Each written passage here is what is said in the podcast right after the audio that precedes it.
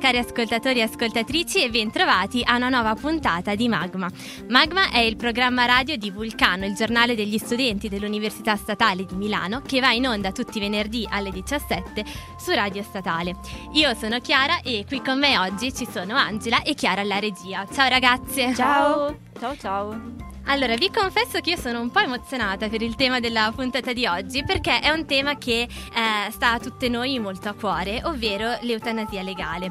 Infatti, come sappiamo, quest'estate c'è stata la raccolta firme eh, per poter richiedere un referendum che, eh, qualora passasse, permetterebbe in Italia di avere l'eutanasia legale. La soglia minima delle firme eh, da raccogliere quest'estate è stata ampiamente superata, così noi oggi siamo qui a parlarne in attesa attesa del, del giudizio di ammissibilità della Corte di Cassazione e poi della Corte Costituzionale per appunto ehm, vedere se riusciremo a ottenere o no questo referendum.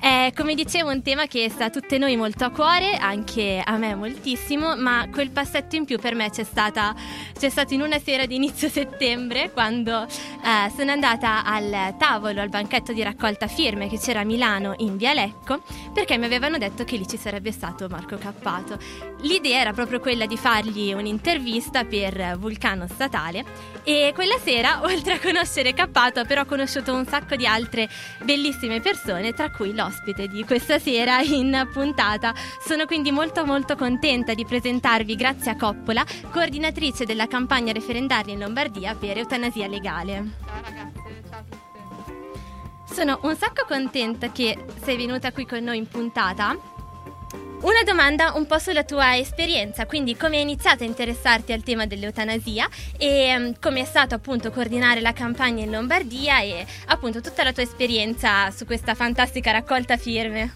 Allora, allora, allora, come ho iniziato a interessarmi di eutanasia? In realtà è successo quando ho cominciato un po' a bazzicare ehm, a livello di associazione Luca Coscioni, quindi eh, diciamo che mh, non è una cosa mh, insomma che ha riguardato solo me, ma io avevo una crush incredibile per Marco Cappato, cioè io ero una sua fan sfegatata, lo possiamo, possiamo dirlo, Cappato mi ucciderà se, se, sente quello che sto dicendo, ma ero una sua fan sfegatata, perciò eh, insomma lo seguivo tanto quello che faceva. E mh, ho iniziato quindi a interessarmi eh, ai lavori dell'associazione Luca Coscioni e giuro che ero interessata davvero ai lavori della Luca Coscioni, cioè non soltanto accappato che stava nell'associazione Luca Coscioni e ho iniziato insomma a interessarmi a quelli che erano, quelle che erano tematiche che in realtà di solito non sapete, non si calcolano molto, cioè sei molto giovane, magari appena iniziato l'università, non pensi all'eutanasia, non pensi magari alle barriere architettoniche, perché non ti riguardano, no? In realtà entrando nell'ambiente Luca Coscioni mi sono resa conto del fatto che mh, queste battaglie siano estremamente trasversali, cosa che poi, come diremo, immagino più avanti, insomma, eh, cosa che è risultata evidente quest'estate, sono trasversali perché veramente riguardano tutti e tutti in qualche modo ci, ci, possiamo, ci possiamo ritrovare. E quindi insomma ho iniziato a seguire i lavori e poi eh, ho iniziato a interessarmi particolarmente all'eutanasia perché eh, crescendo diciamo si va a contatto un po' con realtà insomma anche a non dico estreme, però insomma realtà di un certo tipo, no? Vedi magari eh, se hai dei nonni anziani, se hai degli amici di famiglia che magari hanno delle malattie e via dicendo, quindi ti rendi conto del fatto che la malattia e la morte sono cose che sono intorno a noi sempre e quindi mh, mm, ci si rende conto un po' del fatto che non, non, fatti, non, sono fatti degli altri, ma sono fatti un po' di tutti. Per cui lì ho iniziato a interessarmi e poi è, arrivato, è arrivata l'occasione di coordinare la regione Lombardia insieme eh, ai, ai, miei colleghi, perché senza di loro non avrei fatto assolutamente un quinto di quello che ho fatto, eh, per quanto riguardato la raccolta firme. Allora, io invece ti volevo chiedere una domanda, diciamo anche di carattere, insomma, un po' più organizzativo e poi soprattutto io sono molto curiosa perché non essendo, eh, non essendo parte di questo mondo, ehm, allora io so che sia te che Chiara avete partecipato, insomma, a tutti i banchetti che sono stati fatti in giro per Milano e Lombardia e eh, la mia domanda è, insomma, quanto è stato difficile organizzare proprio a livello pratico cosa c'è dietro tutto questo referendum, questo insieme di persone che si riuniscono a raccogliere firme, come è stato insomma organizzare? Ma allora io parto col dirti che quella che era la paura un po' di tutti non era tanto... Eh, oltre al fatto che, vabbè, insomma, 500.000 firme sono veramente tante, Eh, per sì. cui sono tantissime. Perciò la paura non era tanto quella eh, che non ci fossero persone disposte a firmare, ma la paura era quella di non avere abbastanza persone che fossero disposte a organizzare i tavoli, organizzare i banchetti, farlo con una cadenza, insomma, costante, no? Per cui la, la nostra paura maggiore era questa qua. Eh, diciamo che c'è stata una bella organizzazione a livello di, di Lombardia, nel senso che mh, c'è stata una buona comunicazione e soprattutto mh, una cosa che ha sorpreso anche noi, una, un'adesione incredibile di persone dalle più giovani anche a quelle insomma più, più avanti negli anni che ha deciso di darci una mano. Se non ci fossero stati loro non avremmo fatto assolutamente niente perché il fatto di organizzare un tavolo, mh, banalmente chiedere l'occupazione di solo, pub- di solo pubblico, coordinarsi con i materiali eccetera, non, non sarebbe stato possibile se tantissime persone non avessero messo a disposizione il loro tempo. È stata un po' una macchina organizzativa decisamente complessa perché c'erano per esempio i referenti che gestivano il tavolo e via dicendo, i volontari, mh, delegazioni ovunque, per cui questo è stato un po' il nostro modo di organizzazione, è stato proprio una catena di montaggio. Perso un pezzo, non... Eh, no, certo, immagino poi, nel senso, è anche, diciamo, mh, simbolico di quanta partecipazione e adesione c'è stata, il fatto che tante persone si siano sbattute proprio anche a- in tutti i termini burocratici, potremmo dire, di reperimento materiale, organizzazione proprio Sì, le completa. spedizioni. Poi ovviamente Eh. la legge di Murphy vale per tutti, anche Eh, per noi, per eh, cui ci sono infatti. stati problemi con le spedizioni. Co- Madonna, una cosa veramente a luglio-agosto, un delirio è stato. Però ce l'abbiamo fatta, siamo stati, siamo stati bravi. Eh, siamo più stati che tutti bravi, perché i risultati poi insomma sono stati anche migliori di quanto previsto. Ma Esatto. assolutamente. Infatti volevo chiederti proprio da questo punto di vista, ve lo aspettavate un risultato così importante, cioè di raggiungere addirittura il doppio rispetto alle firme che effettivamente sono richieste? Soprattutto perché comunque no. cioè, gran parte della campagna si è svolta d'estate, quindi la gente è in vacanza, comunque co- come, come avete reagito quando vi siete resi conto che c'era così tanta risposta da parte delle persone? Ma allora, in realtà, e, e parlo per la Lombardia perché insomma quello che, che- che so, poi c'è sempre stato un costante eh, confrontarsi con gli altri referenti, cioè io vedevo più gli altri referenti che mia madre per dire, per cui insomma ci sentivamo più di tre volte a settimana tutti. Però almeno per la Lombardia c'è stato un inizio campagna un po' in sordina, nel senso Mhm. che eh, delle persone venivano a firmare perché erano incuriositi ma non sapevano effettivamente della campagna in corso e poi a una certa c'è stato proprio boom, è scattato qualcosa e le persone sono iniziate a venire proprio spontaneamente. Io mi ricordo i primissimi tavoli erano in Moscova Ok. e all'inizio raccoglievamo più contributi che firme. Infatti era una cosa desolante, veramente tornavamo sempre un po' abbacchiati. Poi ci sono stati dei momenti, ci sono state delle giornate in cui dovevamo chiamare altri volontari perché le persone che venivano a firmare erano talmente tante che si creavano delle code infinite. Per cui, insomma, è stato. Non ce l'aspettavamo, no. Infatti, molto spesso quando sento le persone dire lo sapevo, io rispondo sempre: io no, ma assolutamente, ma nessuno lo sapeva. Cioè, è stato. Come abbia reagito? Io ho pianto. Poi gli altri non lo so, ma io ho pianto disperata, non me l'aspettavo proprio. Per cui è stata una bella sorpresa. Mhm. Sì, sì, sicuramente emozionante.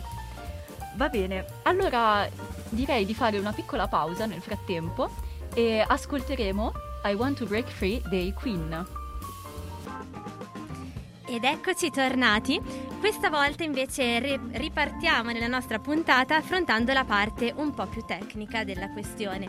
Un po' più tecnica ma allo stesso tempo fondamentale da conoscere perché si sentono in giro moltissime affermazioni anche parecchio imprecise, quindi è bene spiegare eh, esattamente di che cosa stiamo parlando, ma soprattutto è bene sapere che cosa si andrà a votare auspicabilmente eh, poi al referendum.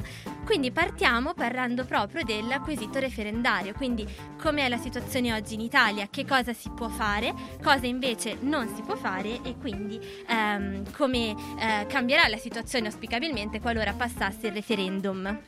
Ecco sì, la, la parte tecnica ci tocca, volete fare. Eh, I tecnicismi ogni tanto servono, soprattutto perché, come dici tu, spesso c'è un po' la tendenza eh, a fare della, dell'opposizione, mm, insomma, spargendo notizie false, fake news e questo inquina il dibattito irrimediabilmente perché di fatto si, si, si fa un po' gara a chi la dice più grossa. Quindi proprio tecnicamente oggi che cosa si può fare e che cosa no. Allora, grazie alla legge sulle DAT, che sono le disposizioni anticipate di trattamento, il malato può eh, ovviamente prima eh, di ritrovarsi nella situazione di, di, malattia appunto in cui si, si troverà, ehm, decidere quali trattamenti eventualmente sospendere. Quindi, insomma, è proprio il testamento biologico, si chiama, proprio perché tu eh, disponi anticipatamente eh, di quello che vuoi che sia, insomma, le tue cure, la, la tua persona. Purtroppo, eh, nonostante sia stata approvata la legge sulle DAT e via dicendo, molte persone non sanno al momento eh, della possibilità di eh, compilare quello che è il testamento biologico e in molti comuni, se, se, si chiede in giro, non lo sanno manco loro. Per cui c'è sempre un po' mh, mm, anche qui eh, una mancanza di informazioni chiare e precise eh, per quanto riguarda quello che è a tutti gli effetti un diritto del cittadino, quello di poter dire se sono in, nella condizione X voglio che eh, i miei trattamenti siano sospesi. Al momento oggi, eh, grazie alla sentenza storica della Cassazione, è possibile anche quello che è definito eh, l'aiuto al suicidio. C'è anche da dire che eh, la Corte Costituzionale aveva chiesto al Parlamento di eh, legiferare riguardo quella che sarebbe eh, potuta essere l'eutanasia, perché eh, c'è sostanzialmente, mh, chiaramente siamo contenti della sentenza della eh, Corte Costituzionale, ma è necessaria una legge che vada a porre dei paletti e a stabilire insomma una, dei, mh, dei, confini per quanto riguarda questa, questa pratica, cosa che oggi non abbiamo abbiamo. E infatti l'eutanasia attiva non è possibile, cioè non è possibile eh, che appunto il consenziente decida di porre fine a quelle che sono eh, le, sue, le sue sofferenze, a quella che è la sua condizione di malato. Eh, il quesito referendario in realtà è molto semplice, si chiede di abrogare parzialmente l'articolo 579 del codice penale, cioè appunto l'omicidio del consenziente. Ovviamente ci sono dei casi in cui questo non sarebbe permesso, ovvero la minore eh, del consenziente stesso, il consenso estorto da parte eh, insomma di, di qualcuno eh, e poi la sua condizione di eh, fragilità o comunque non possesso delle proprie facoltà mentali. Salvo questi tre casi, eh, si andrebbe appunto a depenalizzare quello che è l'omicidio del consenziente. Quindi, per esempio, eh, il medico che eh, su richiesta del consenziente nel pieno delle sue facoltà mentali ehm, di appunto staccare la spina, come si dice volgarmente, che è un termine orrendo, però eh, purtroppo questo, questo, è utilizzato, ehm, al momento non è, non è legale, non si può fare. Poi noi ovviamente sappiamo che la realtà è un'altra, cioè molto spesso eh, negli ospedali questa cosa si fa, però si fa in maniera clandestina. Infatti Marco Cappato lo dice sempre, come diceva anche Umberto Veronesi, l'eutanasia eh, illegale c'è già, non certo. viene, ovviamente non si hanno dati, non si sa nulla perché eh, non è una pratica che si può fare, cioè il medico rischia anni di carcere, quindi si fa col benestare di parenti e medici, però non, non si sa che viene fatta. Ecco, e tra l'altro eh, una delle obiezioni che eh, le persone appunto contrarie comunque eh, alla, alla, legalizzazione dell'eutanasia mh, spesso muove è un'obiezione che in realtà in base a quanto hai, hai detto cioè, già è stata diciamo smontata. Però magari diciamolo con, proprio in maniera esplicita perché molti eh, appunto sostengono che eh, con eh, la, diciamo, il passaggio del del referendum, cioè se fosse raggiunto il quorum, eccetera, si andrebbe a liberalizzare l'omicidio del, eh, l'omicidio del consenziente e quindi qualsiasi persona depressa, magari per eh, i più svariati motivi eh, o comunque le persone fragili potrebbero appunto chiedere sostanzialmente di, di morire e ehm, mandando diciamo impunito l'autore di, di questo fatto. diciamo Diciamo che assolutamente esatto. no, no, no, no, no, assolutamente no, ma è, è proprio in realtà eh, la, la il concetto stesso di consenso, Mhm, che certo. è insomma il messaggio che cerchiamo di far arrivare. Poi è chiaro, se una persona non ci vuole arrivare, c'ha il paraocchi e dice bla bla bla bla bla tappandosi le orecchie, non arriverà. Però insomma, noi ci proviamo il eh, consenso, la volontà, che sia una volontà non inquinata da uno stato di ehm, fragilità eh, momentanea. Quindi è chiaro che ci sarebbe un consenso vero e proprio, un consenso esplicito e un consenso eh, che, che abbia delle fondamenta. Quindi se una persona viene lasciata dalla moglie o scopre di insomma essere stata tradita e via dicendo, non è che se ne va nella clinica svizzera e dice eh, decido di porre fine alla mia vita. Cioè, esatto. questa è proprio un'obiezione, come dicevo prima, una di quelle obiezioni che vanno un po' a inquinare il dibattito perché è una cosa palesemente falsa, ma soprattutto eh, molto spesso si tende a fare un po' un mischiotto, no? scusatemi il termine, ehm, delle varie ehm, legislazioni che hanno l'eutanasia al loro interno, quindi per esempio Belgio, Olanda. Quello che le persone fanno finta di non capire o proprio non capiscono è che eh, se si avesse eh, una legge sull'eutanasia, quella legge sarebbe una legge italiana e quindi asseconderebbe quelli che sono i principi italiani, sarebbe- avrebbe alla sua base lo Stato di diritto. Per cui, insomma, se si avesse una legge sull'eutanasia sarebbe un percorso tutt'altro che veloce, tutt'altro che immediato. Si costruirebbe una legge che non cozzi con quelli che sono i nostri principi. E tra l'altro, sempre eh, parlando proprio di legge sull'eutanasia, eh, una cosa secondo me molto importante che spesso viene anche un po' tralasciata nel dibattito è che eh, è già stata depositata otto anni fa, ormai nel 2013, una proposta di legge sull'eutanasia in Parlamento, rimasta lì otto anni perché le proposte di legge il Parlamento non se le fila più di tanto, possiamo dire. E, mm, ed è proprio questo il motivo per cui poi eh, si sta tentando adesso la via referendaria, cioè ehm, in teoria l'ideale sarebbe stato avere sin da subito una legge che regolamentasse l'eutanasia attiva, proprio per poter... ehm, avere delle modalità certe proprio per poterla appunto come dicevi tu costruire sul modello dello Stato italiano. Questa proposta è lì da otto anni dopo otto anni di inerzia da parte del Parlamento si tenta adesso con un movimento dal basso quindi proprio di raccolta firme di istanze delle persone eh, la via referendaria per cercare appunto di eh, depenalizzare parzialmente perché come dicevi tu rimangono salve alcune categorie di persone fragili eh, l'omicidio del consenziente. Quindi ecco spesso si sente dire perché secondo me è la parola omicidio del consenziente che spaventa molto perché c'è la parola omicidio no? Quindi spesso si sente molto ehm, discutere su, su questa cosa ma in realtà si dimentica che la legge ci abbiamo già provato ad averla è un po' questo il succo Sì, diciamo che le abbiamo non ironicamente tentate tutte, cioè proprio il referendum era proprio l'ultima spiaggia perché come hai giustamente detto tu noi abbiamo una proposta di legge di iniziativa popolare eh, letteralmente a fare la muffa, a marcire in Parlamento, un po' perché la nostra politica non si vuole prendere la eh, responsabilità di discutere questo, questo argomento. Adesso chissà se eh, vedendo eh, il milione e passa di firme ha capito che le persone vogliono parlare di questa cosa e soprattutto ehm, più della morte probabilmente le persone spaventa eh, l'idea di soffrire alla fine gratuitamente perché sì, si parla sempre di condizioni che siano irreversibili per cui non, non si parla del fatto che uno si rompe il ginocchio e decide di eh, procedere con l'eutanasia cioè è una cosa estremamente complessa che dovrebbe essere trattata nei, termini, nei suoi termini complessi ecco.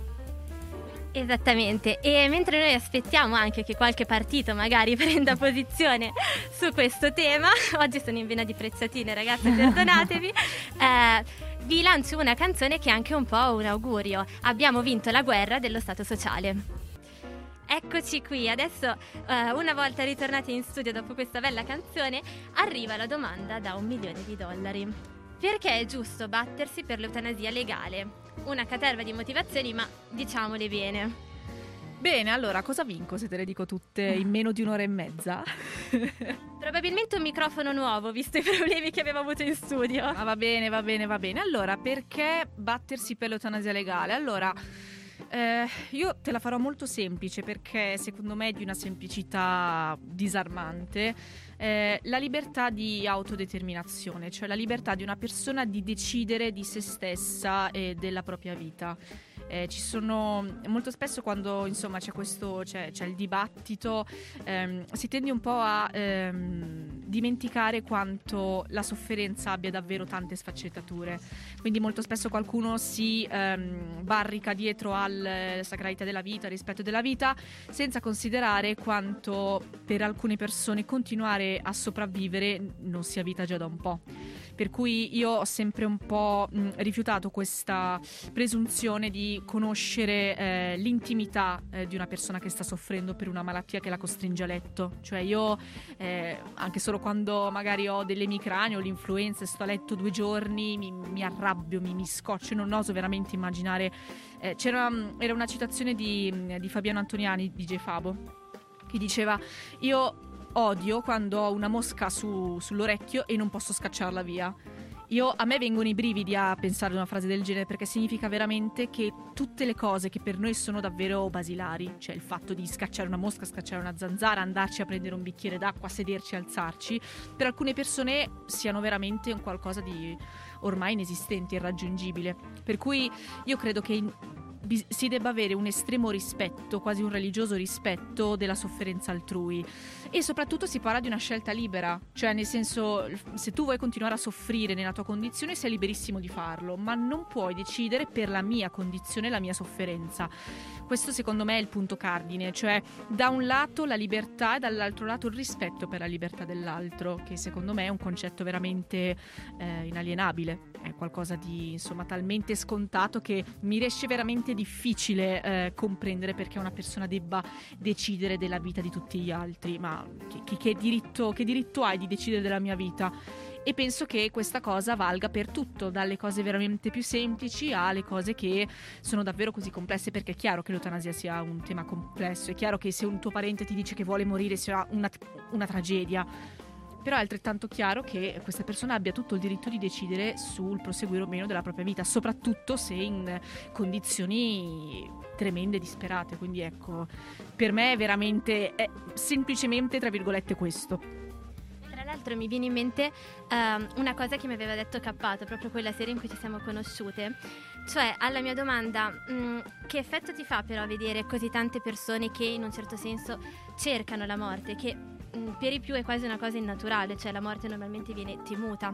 La sua risposta è stata che per lui non c'era differenza tra un, un malato che chiede aiuto a una persona per guarire, per stare meglio, e un malato chiaramente che non ha più altre alternative, che chiede aiuto sempre a una persona per porre fine alla propria vita e decidere con dignità. Perché poi un tema secondo me molto importante è che la sofferenza, la costrizione fisica, come dicevi giustamente, l'essere costretto a letto, toglie la dignità. Quindi eh, secondo me è anche proprio attorno a questo no, che gira tutto, cioè è sempre una richiesta di aiuto da un'altra persona, cioè secondo me la spinta è un po' doppia, un po' eh, la compassione e l'empatia verso quelle persone che oggi non possono accedere all'eutanasia attiva e che vorrebbero ovviamente accedere all'eutanasia attiva per la loro condizione. Dall'altra parte c'è un po' anche la, dire, la campana del magari un diritto che un giorno vorrei avere anch'io se mi dovessi trovare in quella situazione. Magari no, magari come diceva anche, questo me l'aveva proprio detto Cappato, siamo tutti diversi, c'è chi avrebbe resistito ancora anni nelle condizioni di DJ Fabo, chi avrebbe resistito molto meno di lui, ad esempio. Siamo tutti diversi, non, non puoi nemmeno sapere come eh, reagirai in una certa situazione finché non ti trovi, però c'è sempre un po' eh, il pensiero di dire magari è un diritto che vorrei avere anch'io. Sì, esatto, assolutamente. È proprio.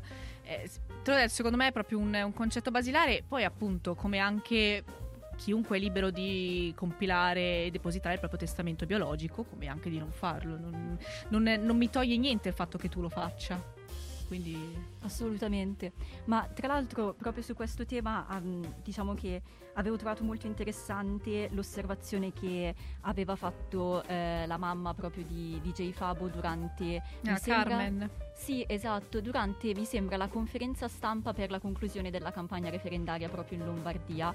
E lei aveva detto che quello che suo figlio cercava era la qualità e non la quantità della vita e quindi poter decidere di questo io credo sia assolutamente fondamentale sociali. E poi appunto come ricordava anche Chiara dobbiamo pensare che è qualcosa che potrebbe toccarci tutti eh, o proprio personalmente o comunque per quanto riguarda magari un nostro familiare, una persona a noi vicina E, mm, e, forse è anche per il fatto che le persone si sono rese conto di questo che c'è stata una, una risposta così forte, perché mm, eh, Marco Cappato sempre in occasione di quella, eh, di quella conferenza stampa eh, aveva proprio messo in evidenza come in realtà favorevoli a, all'eutanasia siano eh, persone ehm, sia di destra che di sinistra, quindi non c'è divisione da questo punto di vista, ma non, lui ha detto che questo non deve essere neanche uno, e non è di fatto uno scontro eh, neppure tra laici e cattolici, tant'è che Assolutamente no. Cioè, ci sono persone anche appunto cattoliche che si sono comunque espresse a favore rispetto a questo tema. Ma assolutamente, anche perché appunto questa è proprio eh, è, è la base, è l'intimità del, dell'individuo, quindi a prescindere dalla sua professione di fede, dalla sua insomma, credenze politiche, cioè, il presupposto base il fatto di essere libero di decidere per se stesso. Tra l'altro, nel senso, eh, a proposito di, di, questo tema della dualità tra eh, insomma, la tematica dell'eutanasia e la religione, allora, ehm, diciamo che tradizionalmente si è sempre passato un po' il messaggio che la religione cristiana vedesse diciamo, la sofferenza come una sorta di espiazione del peccato, comunque che la vita terrena fosse eh, effimera, transitoria, che la vera vita fosse invece quella ultraterrena. E, ehm, a proposito di questo, ovviamente l'eutanasia viene vista come qualcosa di negativo, perché la vita sarebbe un dono di Dio e tu non hai il diritto di buttarla via in questo modo ma eh, diciamo che si è levata una voce fuori dal coro, potremmo dire a questo proposito. È in realtà una, insomma, una notizia che era, si era diffusa molto, l'avevo sentita anch'io. Eh, Don, Ettore, Don Ettore Cannavera era eh, responsabile della comunità La Collina eh, nell'entroterra cagliaritano e lui si era in realtà eh, espresso favole- favorevole all'eutanasia e aveva firmato per, per legalizzare l'eutanasia e lui insomma si, mm, si era espresso eh, dicendo che in realtà l'interpretazione che, da, che, si dà spesso alla dottrina cattolica è fuorviante eh, e anche limitante potremmo dire perché se si pensa alla religione cattolica come una religione, un credo dell'amore potremmo dire eh, limitarsi a considerare Dio come insomma un essere che ti dà la vita e poi se la, re- se la prende quando vuole lui e tu non hai nessun diritto insomma è appunto limitante e anche secondo me molto triste. Sì, sì, cioè comunque se ne potrebbe discutere, infatti appunto non, anche io come dici tu non vedo questa, questa inconciliabilità diciamo tra la religione e questa possibilità ad esempio. No, lui ad esempio eh, diceva che di fatto la vita non è non è riassumibile solamente nella funzione del corpo, nella vita biologica, la vita va anche mm. oltre. E tra l'altro quello che ad esempio penso io se secondo la religione cristiana la vera vita, comunque la vita quella più completa potremmo dire è quella dopo la morte, perché non si dovrebbe facilitare un passaggio che è, insomma, dovrebbe essere visto come positivo, soprattutto se poi magari iniziassimo a considerare la morte come parte della vita. Insomma, non è qualcosa da temere. No, assolutamente, ma poi peraltro eh, lui assolutamente si è, si è schierato apertamente, ma sono state tante persone, eh, suore, preti, fedeli che ci hanno detto io sono cattolico e firmo, eccetera. Per cui in realtà non, non, è una sorpresa per me, nel senso che parte della mia famiglia è cattolica e ha voluto firmare. Non ho ancora ben capito se perché la gestivo io e tipo mi vedevano un po' esaurita o perché ci credevano, non lo so, ma non indaghiamo, va bene così. Però in realtà, eh, insomma, secondo me c'è sempre un po', ehm, un po' la tendenza a nascondersi dietro al... La mia religione dice così, il mio credo è questo. Eh, molto spesso, secondo me, e non è una colpa, si cerca un po' di eh, non pensarci. Io, infatti, io ho un estremo rispetto per tutti noi ce l'abbiamo, per le persone che si ritrovano veramente in ansia a pensare alla morte. Non è un tema facile, per cui io posso anche comprendere le persone che dicono no e, e che non ci vogliono pensare, che quindi si, si, mettono dietro un po' dietro a un dito, no? Sì, per non volerci pensare, per non doverci pensare. Questa cosa io la capisco e la rispetto perché insomma non tutti la pensano allo stesso modo e anche qui sempre il concetto di libertà, quindi non ti considero meno intelligente di me se tu pensi che l'eutanasia mm. sia una barbarie, cioè non mi interessa, voglio dire buon per te, speriamo che tu non ne debba mai avere bisogno banalmente, però insomma, cioè, eh, come dite voi, è limitante pensare che sia o bianco o nero, cioè veramente talmente pieno di sfaccettature come argomento certo. che sarebbe veramente meritevole anche un po' insomma, di, di, di rispetto e anche rispetto di chi non ne vuole parlare, chi non si sente pronto a parlarne. Certo, certo, assolutamente. Tra l'altro, se non ricordo male, una volta ne avevamo parlato del, del, fatto che appunto questa campagna aveva avuto un grandissimo successo e tu mi avevi detto proprio che il segreto del successo di questa campagna è stata proprio la trasversalità. Quindi come diceva anche giustamente prima Angela, non è un tema che, è un tema che non è né di destra né di sinistra, non è cattolico, non è laico, non è ateo, è veramente eh, un tema trasversale, un tema che tocca tutti perché ehm, riguarda un po' di, un diritto che eh, potrebbe potenzialmente essere di tutti ed è un tema che si intreccia anche molto con le esperienze personali che ciascuno ha avuto, quindi ehm, non so, la sofferenza del stare vicino al parente eh, che sta soffrendo è un tema che eh, veramente potenzialmente può toccare una persona di qualsiasi credo politico, religioso, eccetera. E questo lo vedevi sia dal dalle persone che venivano proprio a firmare i banchetti, sia almeno per la piccola esperienza che ho avuto anche dal, dagli stessi volontari banchetti che avevano provenienze anche eh, politiche, anche molto diverse, molti non erano nemmeno legati a dei partiti, è stato proprio un movimento dal basso per richiedere un diritto che eh, viene parecchio ignorato. Non mi sembra che molti partiti si siano pronunciati, magari quando si arriverà al referendum qualcuno dirà una parolina. Sì, si renderanno conto forse che smuove voti. Eh, no, in realtà sì, è stato, è stato, bello perché è stato estremamente trasversale. Noi avevamo eh, ai tavoli veramente persone che magari neanche votavano, banalmente, persone che erano super giovani e abbiamo avuto una quantità incredibile di diciottenni che mm-hmm. insomma hanno firmato un qualcosa di politico, hanno fatto il loro primo gesto, certo. primo vero gesto politico e a persone senza cittadinanza italiana. Questo fa proprio capire quanto eh, in molti sentano questo tema, no? C'è una nostra volontaria stupenda, Miriam, è olandese, non ha cittadinanza italiana, quindi lei non può neanche firmare. Però lei ha detto: Io credo che questo sia un diritto e mi batto per questo diritto per mio marito e per mio figlio che possono firmare, possono votare. Questo ci fa capire quanto veramente sia un argomento sentito e sia, e sia stato bello anche a livello umano, questo lo dico sempre, la, vedere la partecipazione di tutti. Sì, credo che sia stata una campagna che a livello umano ha regalato veramente molto. E ragazze, io vi ringrazio tantissimo per questa puntata, ringrazio tantissimo Grazia per essere stata qui con noi. Abbiamo un po' chiuso il cerchio, no? Ci siamo conosciute due mesi fa, abbiamo fatto un po' di banchetti insieme e adesso arriviamo un po' a chiudere il cerchio. Non ci parleremo più dopo questa. Mi lasci così, io non ho parole, va bene. Comunque, volevo, ci tenevo a chiudere questa puntata, tra l'altro, con eh, un augurio, ovvero che il referendum passi, che riusciremo finalmente a ottenere questo diritto per essere tutti, come dice il motto dell'associazione Luca Coscioni, liberi fino alla fine. E quindi non possiamo lasciarvi se non che con una canzone di Giovanotti, Viva la libertà!